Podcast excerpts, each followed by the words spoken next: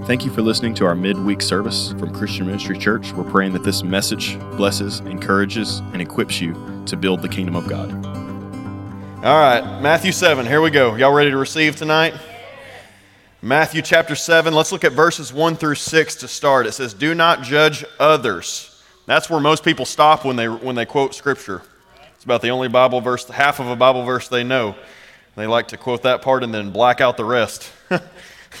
Do not judge others, and you will not be judged, for you will be treated as you treat others.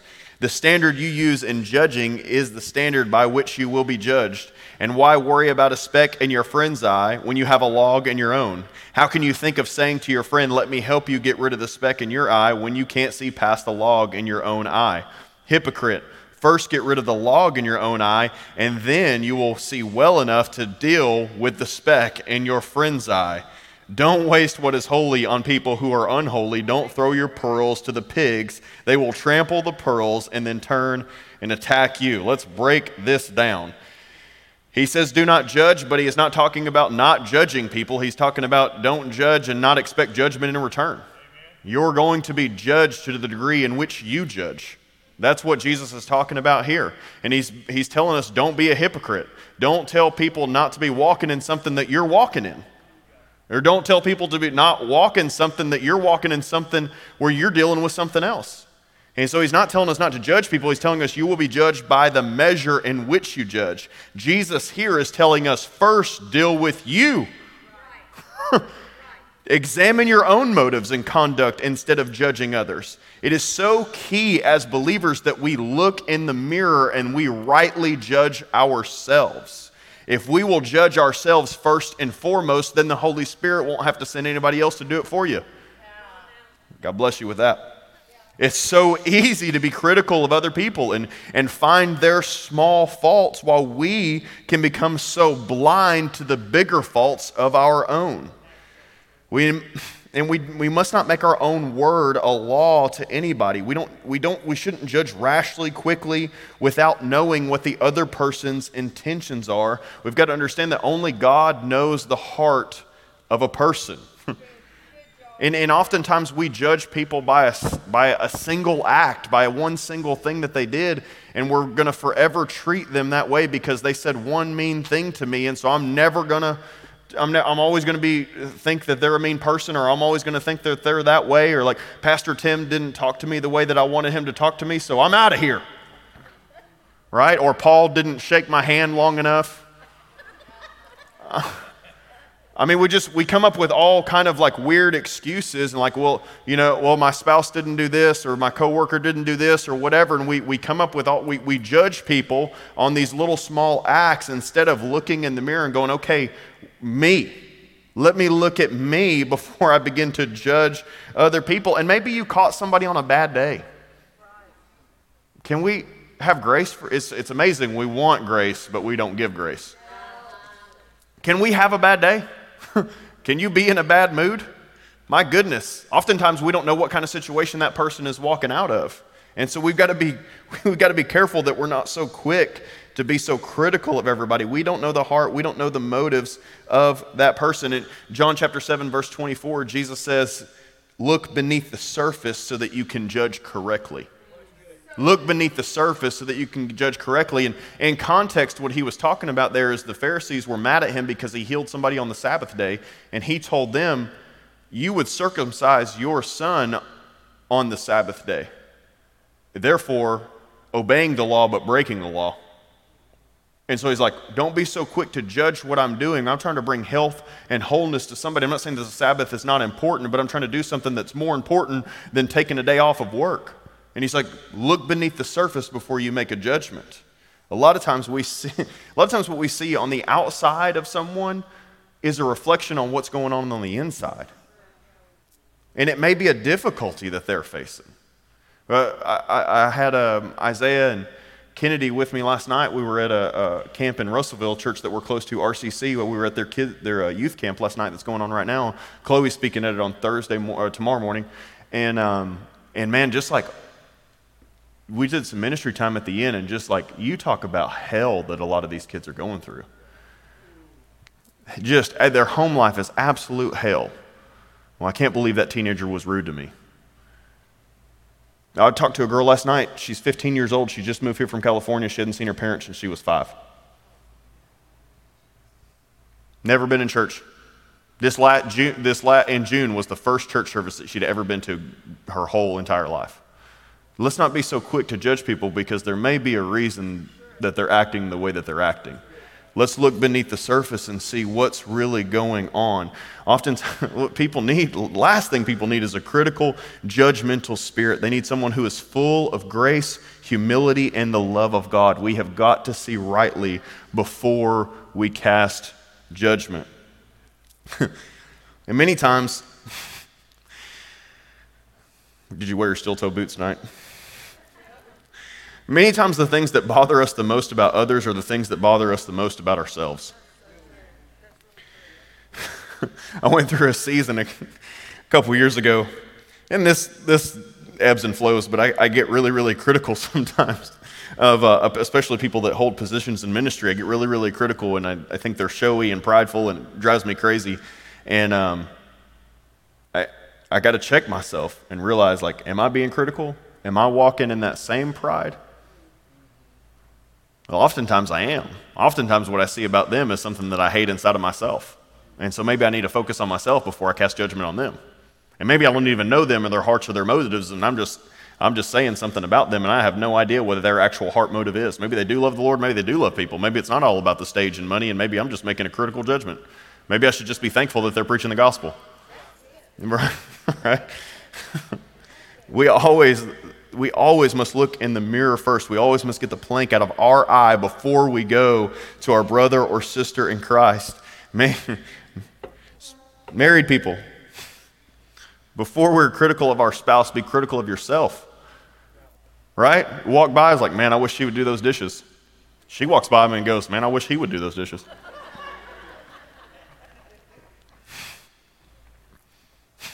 right? We do this. We're human. It's our flesh. It comes up. Maybe we shouldn't be so critical. We need to judge ourselves first and then we can lovingly forgive and help our neighbor. James 2:13 says there will be no mercy for those who have not shown mercy to others. But if you have been merciful, God will be merciful when he judges you. Oh, that's intense.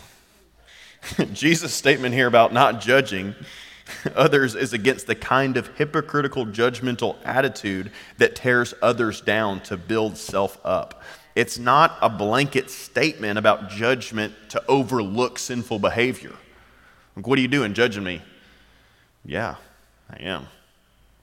I am judging you because the Bible tells me to judge you. If I don't have a plank in my eye, then I am called to pull the speck out of your eye. And you go, you continue reading in Matthew chapter 7, which Tim's going to I'm not going to get into his sermon next week, but like we're supposed to judge a tree by its fruit. So yeah, there. This, so this isn't a blanket statement about judgment to overlook sinful behavior. I, last night I taught on John chapter four about the woman at the well, where he says, "Go get your husband," and she says, "I don't have a husband," and he says, "I know you've spoken rightly. You've had five, and the man you're living with now isn't your husband." Imagine if Jesus said that to a woman today. Are you judging me? Who are you? You're a man. You don't have an opinion about what I do. You don't know what those other men did to me. Right? And he cuts straight through all of that. He Says, don't play games with me. Don't play games with me. So this is not a statement about overlooking sinful behavior. Rather, is it a, it's a call to be discerning rather than critical and negative. Jesus is talking about rash judgments. He's talking about a critical or fault finding spirit. He's talking about a, disp- a, disposition to condemned. He's talking about being harsh and unkind. He's talking about hypocritical judgment, where a person is more concerned about everyone else's faults, not seeing their own. And a, a good indicator about if you're if you are more worried about everybody else's faults and not your own is before you go to someone and bring up a fault to your brother and sister in Christ, like Scripture calls us to, do you first give them the door to speak to your own faults? Right? You've got a list for what you want your wife to work on. How about you go to her and ask her what, you, what she wants you to work on? God bless you. The Pharisees were notorious for living this way, nitpicking people's actions, never knowing their heart, while they themselves were full of pride, lust, and greed. Jesus told them they were whitewashed tombs. Like, man, you look really, really good on the outside, but on the inside, you're nasty. You're nasty. And sometimes, and sometimes we can do that. We, we can be Pharisees at church where we come in and we look good, but when we go home, how do we act? When we're in secret and nobody's around, how do we act? Jesus here, Jesus is not prohibiting private judgments. He's not forbidding He's not forbidding reproving and correcting our brothers and sisters in Christ. We're actually called to judge those inside the church. We are. Jesus is not forbidding civil judgment or leadership of the church bringing judgment against someone of the congregation walking disorderly. That is all found in 1 Corinthians. 1 Corinthians chapter 5.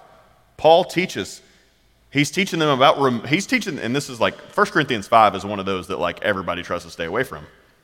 But 1 Corinthians 5, he literally tells the 1 Corinthians, remove the sinner from among you. And, he, and Paul actually says, like I, a common statement I hear all the time is like, are you shaming me? Paul wrote in 1 Corinthians 5, I'm saying this to shame you. no, I didn't say that. The Apostle Paul said that in 1 Corinthians 5. Remove the sinner from among you because he refuses to repent. Turn him over to Satan so that he sees what he's missing out on. It will cause him to repent and to come back.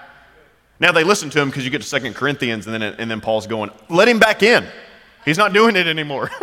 they took it to the way extreme. But, but Paul, te- Paul tells the Corinthians, 1 Corinthians chapter 5, he says, I'm not talking about judging those who are outside of the church. I'm not, I'm not talking about judging people who are unbelievers. Why would I tell you to do that? What I'm talking about is judging those who are saying that they are Christians and that they are believers, but they are not living in accordance to the way that Jesus called us to live. So, are you judging me? Yes, but I'm not trying to do it from a hypocritical place. I'm trying to do it from a place because I love you. And, and I see something on the inside of you that's keeping you from being all that God has called you to be. We are, we are called to judge one another. It's not, I'm not going around nitpicking. I'm not being critical and negative of one another. And I'm also not, I'm also not nitpicking at things that God, that, that I'm not adding to God's law in any way. I just want, I want to stick to it how Jesus told us to live. And, I'll, and if you say that you're a follower of him, I want to bring you back to what he said. But you, you cannot separate Jesus from the things that he said. That is, a, that is a, another God. That is not the same Jesus. But he's clear here. We must judge ourselves right, first and foremost. And if we deal with our blind spots, if we ask the Holy Spirit to reveal them to us, remove them, then we can accurately deal with the speck in our brother's eye. When's the last time you prayed the prayer that David prays in Psalms is search my heart, O God. Is there anything in me that offends you? Point it out to me. Point it out. And that's a scary prayer to pray. Have you ever prayed that God would use your brothers and sisters in the church? Do you have friends in your life? I've got friends in my life that they are allowed to call things out in me, and they have. And I have the same open door to them. And actually, my wife has permission to call my friends if I'm not acting in accordance to what I say that I believe. That's some, that's some high accountability there. Well, yeah, like, yeah, that's the point, man. That's the point. We must have some people that's, that, that we allow to speak life into us. We have a few close people that we allow to judge us in a loving way. And listen, here's what we, you read Proverbs, man. Lean into hard corrective words. Ask for hard corrective words. It's not fun. A rebuke's never fun. I've said in many, I've, Tim and Paul have rebuked me over the years many times. It's never fun to get rebuked but it always makes me better. It always sharpens me. It makes me a better husband. It makes me a better father. It makes me a better pastor. It makes me a better leader. It makes me a better teacher. It makes me a better disciple. And that's what we want to be. We want to be disciples. And our goal is to be conformed into the image of Jesus. Have some people that you give permission to them where they can call you out. Ephesians 4 verse 31 through 32 says, Get rid of all bitterness, rage, anger, harsh words, and slander, as well as all types of evil behavior. Instead, be kind to each other, tenderhearted, forgiving one another, just as God through Christ has forgiven you. Jesus is making it clear in this passage. you can go ahead and judge this way if you want to, but to the standard or the degree in which you judge others, God is going to judge you. And so you can call out that speck, but God is definitely going to call out that log if you call out that speck. Romans 2, verse 1 says, You may think you can condemn such people, but you are just as bad, and you have no excuse. When you say they are wicked and should be punished, you are condemning yourself, for you who judge others do these very same things. All right, let's move on. Let's look at uh, this last verse here. It, it kind of it goes along with this, but kind of sticks out uh, separate from that paragraph, chapter 6. I actually love the way that the New King James Version words it. It says, Do not give what is holy to the dogs nor cast your pearls before swine, lest they trample them under their feet and turn and tear you into pieces. Man, this would be a really good thing for all of us to get into our hearts. Because I think sometimes we get stressed and depressed, full of anxiety and worry about what people who aren't believers think about us. And I'm not saying that we don't love them, but I'm saying I'm not debating with anybody who's an unbeliever and I'm not, I'm not holding anybody who's an unbeliever, I'm not holding their opinion in very high regard. Why would I? If they're an I'm not going to hold their opinion in a very high regard. They're standing on a different foundation. They're, they're not standing on the rock. And so, why would I hold? And I know that sounds harsh, but it's true. It's, it's true. It's interesting here, the word translated to holy, don't, don't give what is holy to the dogs. The word translated in Aramaic is almost, almost identical to earrings, which would make sense because the next part says, don't cast your pearls before swine. And, and, and I, know, I know that some of you dress up your dogs. It's weird. It's weird. Animals weren't meant to wear clothes unless they're at a circus trying to make kids laugh. But if you dress up your dog, I'm judging you. I am. I am. I know that, and listen, if you send me a Christmas card that says Merry Christmas from my family and it has your dogs on it, it's not hanging on my fridge. I know that you love your dog. I know that your dog is your sweetie precious, but it's, it's, it's some of you are so offended right now. Like, you're thinking about walking out right now. It's okay. No, it's okay that they walk out. oh, she's out there saying it's okay that you don't care. Oh, okay. I'm just kidding. But seriously, don't send me your card with your little dog on it. I know you love your little dog, but I don't. Too far. Okay, reel it back in. This is just my opinion. I'm sorry. the point of it is Earrings and pearls in this verse, they're symbols of spiritual truths given to us by God. They give us beautiful ears to hear his voice and impart lovely pearls of wisdom from God. We are not to regard these lightly or share them with those whose hearts are closed to them. We are not to regard these spiritual truths lightly or share them with those whose hearts are closed to them. And also, the, Aramaic word for throw is almost identical to the word for teach or instruct. So don't cast your, don't throw your pearls before swine. Don't teach or instruct this spiritual wisdom to the unbeliever, is what Jesus is saying, because they're not going to get it. The, vow, the value of wisdom is not appreciated by those who have no ears to hear it. Jesus' most repeated phrase, and if you like you think like, man, Josh, this is really harsh. Jesus' most repeated phrase is, He who has ears, let him hear. We can go back to the parables and we can count how many times Jesus gave a parable and then he said, He who has ears, let him hear, and he walked away and did not explain the meaning of the parable to the crowd. He only explained the meaning of the parable to the crowd to those who began to who those who followed him and wanted to know those deeper truths. And so I love the unbeliever. I love the lost person.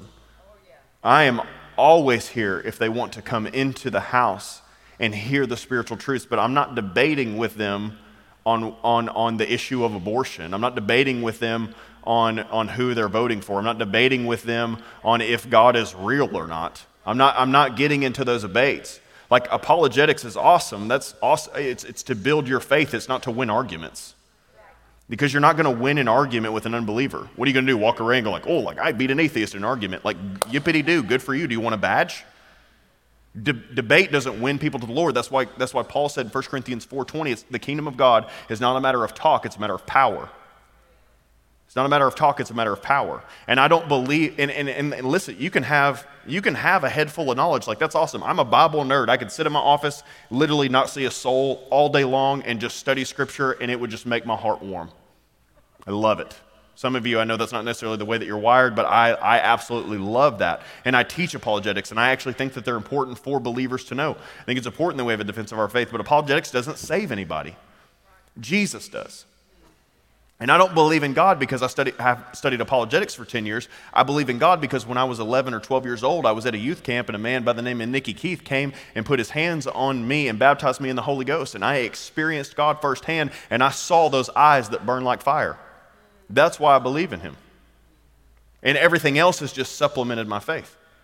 Those things are great, but I'm not getting into debate with an unbeliever. It's fruitless. Have you ever been in a Facebook argument with an unbeliever? Round and round we go. We just, we just might as well say to each other, hey, we have completely different worldviews. Let's just go our separate ways. And that's totally fine. He who has ears, let him hear. We are not the Savior of the world, Jesus is. And only the Holy Spirit can draw the heart of man.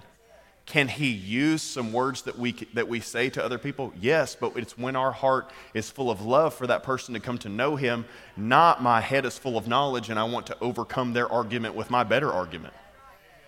So they can, you know, they can think I'm, you know, I'm archaic or whatever. That's totally fine. It doesn't bother me because I know what God, God thinks about me. Okay, let's move on. I'm spending way too many rabbit trails. Um, y'all are holding me up. Uh, verse 7 and 8, it says, Keep on asking, and you will receive what you ask for. Keep on seeking, and you will find. Keep on knocking, and the door will be open to you. For everyone who asks receives, everyone who seeks finds, and to everyone who knocks, the door will be open. Jesus is talking here about effective prayer. He's telling us to persist in our pursuit of God, telling us to persist, to have some perseverance in prayer. He's not talking about begging, He's talking about being convinced, so convinced that he's going to answer that we're not going to go anywhere else. And, and if you look at Luke's narrative of the Sermon on the Mount, he, he compares this part to going to a friend at night and knocking on his door until he answers.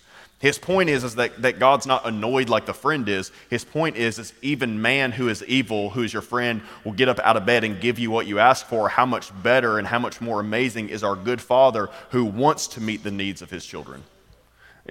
So, and, and then you look at verse uh, 9, 10, and 11. Your parents, if your children ask for a loaf of bread, do not give them a stone instead. Or if they ask for a fish, do you give them a steak? Of course not. So if you sinful people know how to give good gifts to your children, how much more will your heavenly Father give good gifts to those who ask?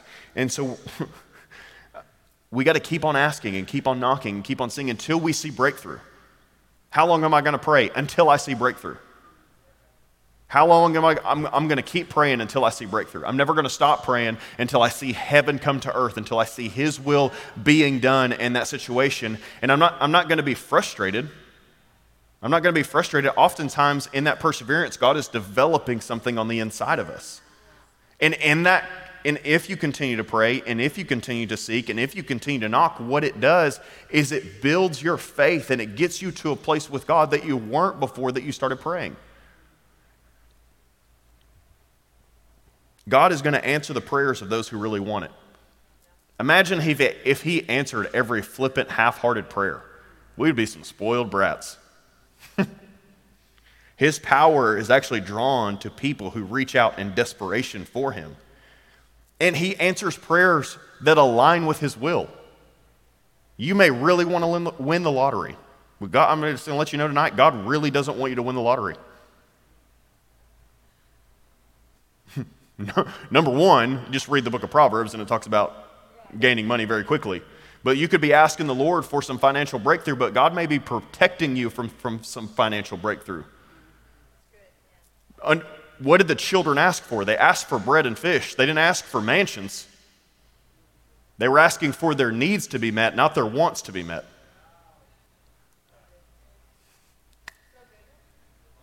And so you may not need the biggest house on the block because the biggest house on the block might destroy you. You, might, you may not need the Cadillac because the Cadillac might destroy you. You may not need the million dollars because, the, because you may not be in a place where you are mature enough to handle it yet. Money solves a lot of problems, but it doesn't solve everything. We'll never solve a messed up heart. we'll never solve a lack of character.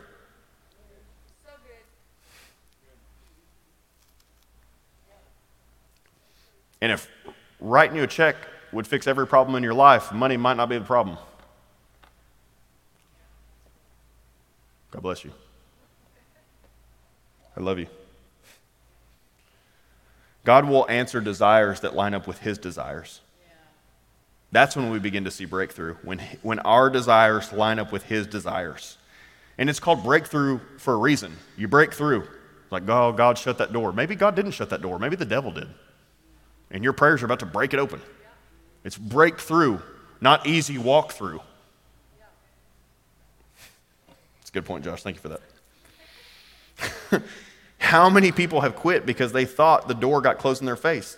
Not all doors, I don't think, are closed by Him. The enemy is trying to close doors on your destiny all the time. now, sure, a closed door may be a no from Him, but do you know how that becomes clear? When you keep asking, when you keep seeking, when you keep knocking. I promise you that He will reveal it to you. James 4 2 says, You want what you don't have, so you scheme and kill to get it. You are jealous of what others have, but you can't get it, so you fight and wage war to take it away from them. Yet you don't have what you want because you don't ask God for it. Man. And then listen, verse 8 is our assurance. Everyone who asks what? Receives. Everyone who seeks what? And everyone who knocks the door is open. That is our assurance. That should build up our faith. We have the assurance that He's going to answer. This should build our faith for whatever we are praying for. Philippians 4 6 says, Don't worry about anything. Instead, pray about everything. Tell God what you need and thank Him for all that He has done. Deuteronomy 4:29, but from there you will search again for the Lord your God, and if you search for him with all your heart and soul, you will find them. And then we see in verse 9 uh, through 11 back in chapter 7, the assurance of an answered prayer is based on the fact that God is our Father. And he treats his children as a good and wise father should. No kind parent would mock his child by answering his cry for bread with stones. And that's human, that's not God. And if evil people know how to give good, gifts to their children, how much better is he? I love actually in Luke's narrative, Luke 11 13, how it, he replaces gifts with how much war, more, how much more will the Holy Spirit give to his children? Or how, I'm sorry, word that word. How much more will the Father give the Spirit to those who ask? In that parallel passage, instead of saying good gifts, he says the Holy Spirit. Why? Because the Holy Spirit is heaven's greatest gift. The Holy Spirit is heaven's greatest gift. And he says that if you ask for more of the Holy Spirit, not for more money, if you ask for more of the Holy Spirit, he will give you more of the Holy Spirit. Come on. And there's no tap, there's no tap to that. So I'm going to keep asking every day for the Holy Spirit. I'm going to keep seeking every day for the Holy Spirit. I'm going to keep knocking every day for the Holy Spirit. And Jesus is that door that opens up the Holy Spirit, that puts that fountain on the inside of me. Come on, somebody. Come on as we get. and the Holy Spirit, as we get more of Him, He knows what we need more than we do.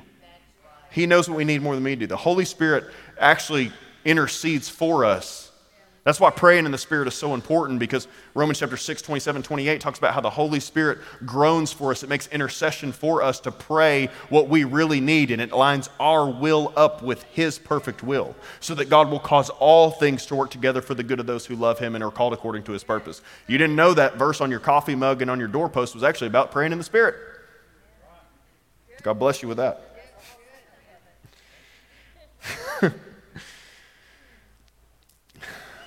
One of my favorite verses in Scripture is Ephesians chapter 3, verse 20. Never doubt God's mighty power to work in you and accomplish all this. He will achieve infinitely more than your greatest request, your most unbelievable dream, and exceed your wildest imagination. He will outdo them all, for his miraculous power constantly energizes you. Come on, man. Like, come on. Keep going. Keep going. Unanswered, I, I never want to blame God for unanswered prayer. I think that's a dangerous place to live your life. I never want to put it on His end, I want to put it on my end. I want to put it on my end. And it's not that I'm Debbie Downer and I'm, you know, I'm so sad that all these things happened because, because maybe my, my faith wasn't there, but I just do not believe that, that, that loss, that tragedy, that disaster, just do not see that happening in the life of Jesus. And Jesus is the perfect will of God. I just do not see that being heaven. Well, God, we prayed and, and you didn't stop it. Well, it's not, it's not Him that didn't stop it. He wants to stop it. But He put us here on this earth to stop it. We've been praying for years for God to overturn Roe v. Wade. God put us here to overturn Roe v. Wade. So a lot of times we're blaming God for something that He put you here to do. And you've got to build up your faith faith by reading the word, by reading verses like Ephesians chapter 3 verse 20 to where it gets your faith to actually believe that he is a good father who wants to make my greatest request, my most unbelievable dream, and exceed my wildest imagination. He wants to make those things happen. But we've got to get ourselves into a place of where we believe, where we become fully convinced that He wants to do that. And that's where we begin to see it. I've got to move on. I've got eight minutes left. Buckle up. Fast forward time. Verse 12 Do unto others whatever you would like them to do to you. This is the essence of all that is taught in the law and the prophets. The golden rule do unto others as you would have them do unto you. Treat others the way that you want to be treated. Our response is, is so key. Everywhere, everyone. Always try to put yourself in the other person's shoes. always put, like, go into the bank. If you were the bank teller, how would you want them to treat you?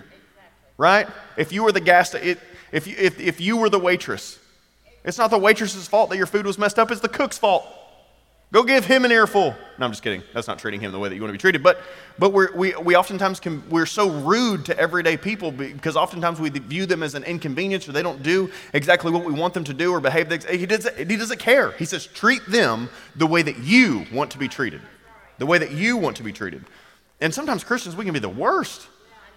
We can, we can absolutely be the worst. Listen, the Sunday crowd, the Sunday crowd in restaurants, we should be the best crowd. Every waiter and waitress should want to work on Sunday because they know they're about to get fat tips. And they're about to, they're about to wait on the nicest people possible. And do you know that you, the kindness and love that you show to the everyday person, it's a drawing agent by the Holy Spirit to draw people to the loving heart of God. And so, like, I get it. Like I get in it, like treat your boss, treat your employees, treat your spouse the way that you want to be treated. treat your kids the way that you wanted your parents to treat you. well, they treated me. It doesn't matter. He doesn't he gives no bearing on the way that they treat you.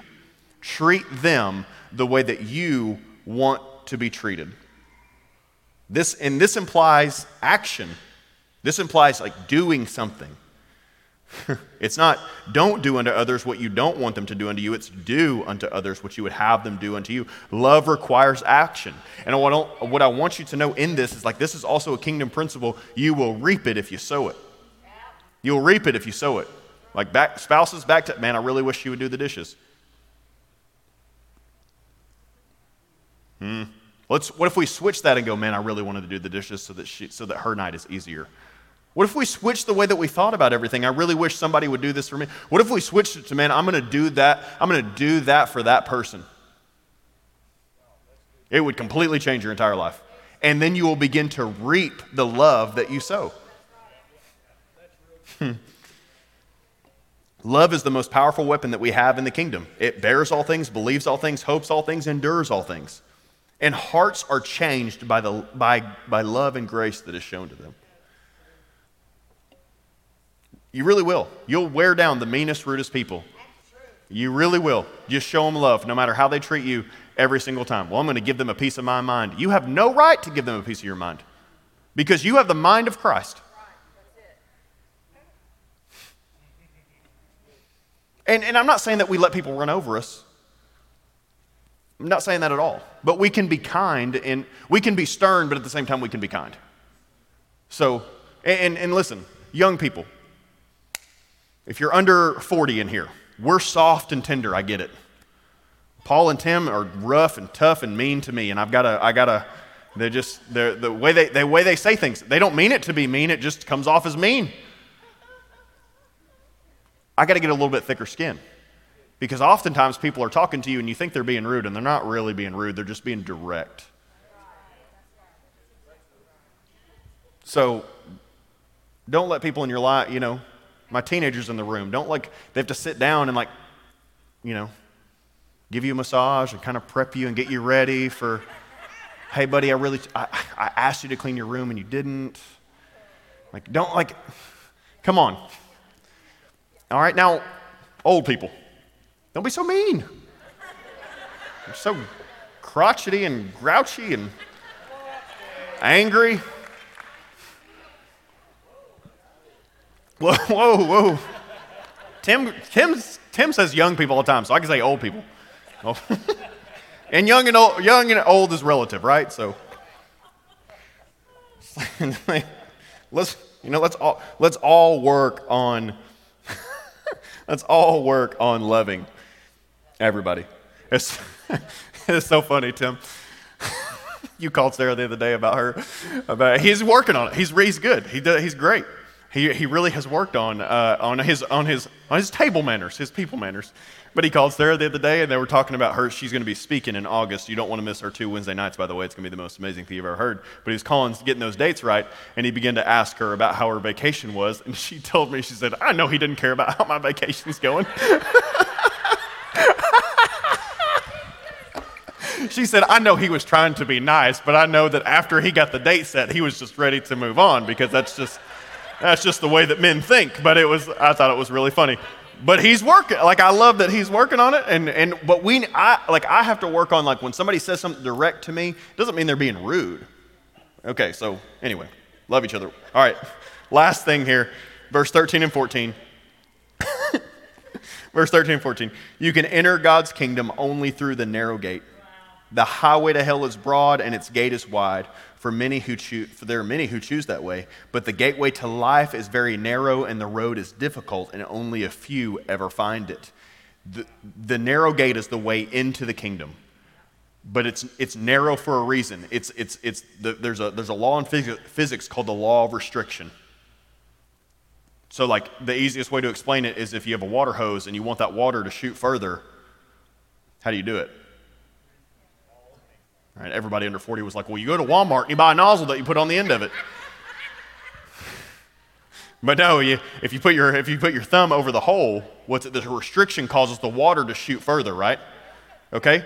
And listen, it, another example is like, is, is like an archery example. Is like, you, to, in order to shoot the arrow, you've got to actually pull it away from its target and put tension on it. Such is the narrow way.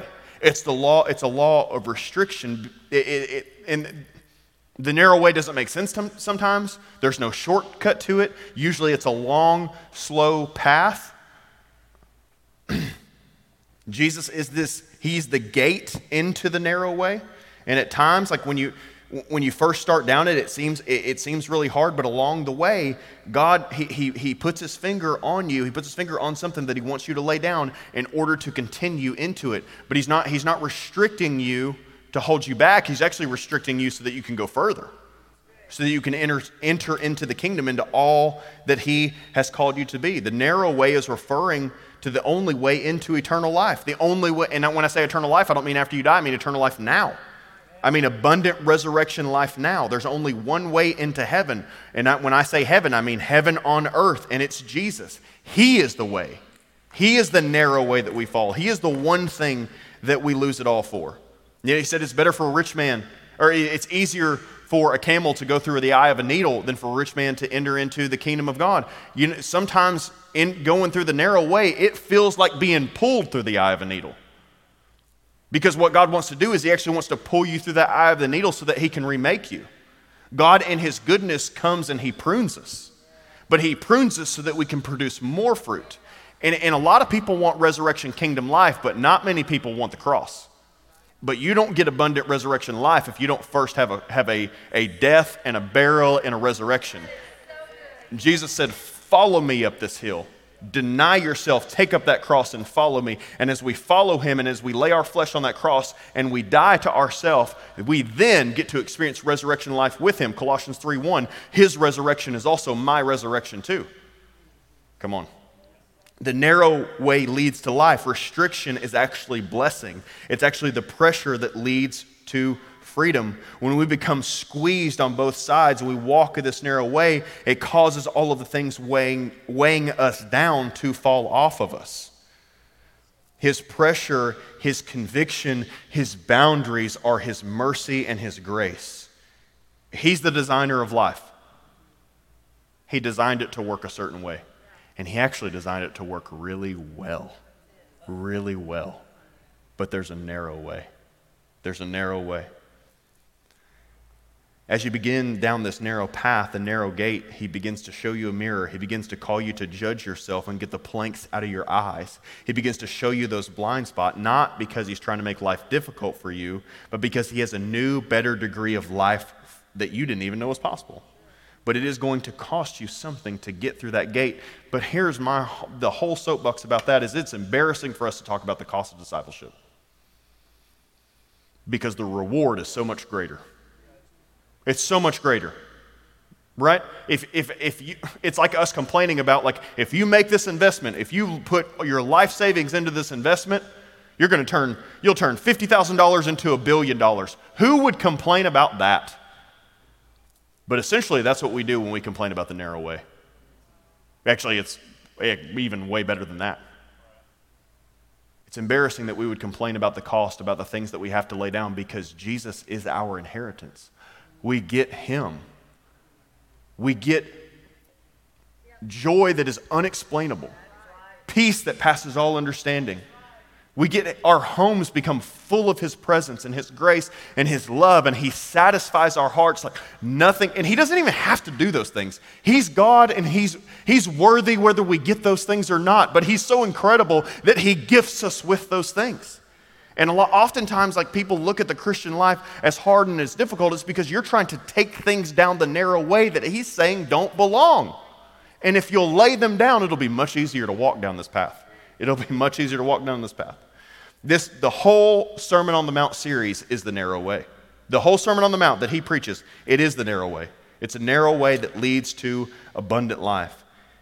And as we begin to judge ourselves, as we begin to let go of the things He shows us to, as we begin to draw close to Him in the asking and the seeking, you begin to treat others the way that He would, and your life starts looking really abundant and really awesome. And there's a great reward that's headed to Fountain of Life. I get something out of this tonight? Y'all stand with me.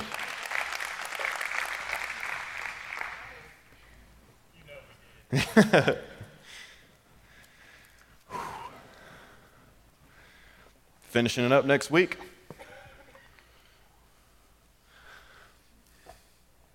Shameless plug because she's my wife. You really, really, really cannot miss Sarah's two, Sunday, two, uh, two Wednesdays in August. You got to be here, and you got to bring people. It's going to be super, super powerful. She's doing a two part series on gender, and we have to hear it. You have to hear it. I think it's August. When is it, babe? August 17th and 24th. Sweet. Don't miss. Lord, we thank you so much for your word. We thank you so much for your presence. We thank you so much for your kindness, your grace, your mercy.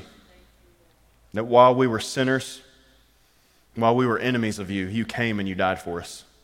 You came and rescued us. Lord, help us to treat people the way that you treated them. Give us the strength, Lord to treat people the way that you treated them. May we judge ourselves before we begin to judge other people. May we pull the planks out of our eyes. Lord, show us those blind spots. Show us those things that we can't see. May it start with us, Lord. And maybe it, may it all be from a place of love, God, because we want to become more like you and we want those In the church, and the church is your bride. We want your bride to be what you've called it to be without spot, wrinkle, or blemish.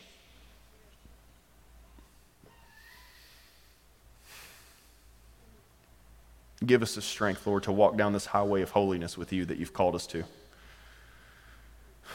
We lay it down, God. We take up our cross. We follow after you. Because on the other side of that cross, we get to walk with you in the cool of the day. We get to be in that garden with you again. Love you, Lord. Thank you for all that you're doing in and through us, in and through this ministry. We surrender every single part of us to you, Lord. And, and God, we say, not our will, but your will be done in every part of our life. In Jesus' name, amen. God bless you, church. We'll see you Sunday morning. Thank you for listening to this message from Christian Ministries Church. If this message impacted you and you'd like to sow into our ministry, you can give at cmchurch.com. If you'd like to listen to more of our messages, you can find us on Facebook, Instagram, and YouTube. Just search for Christian Ministries. God bless.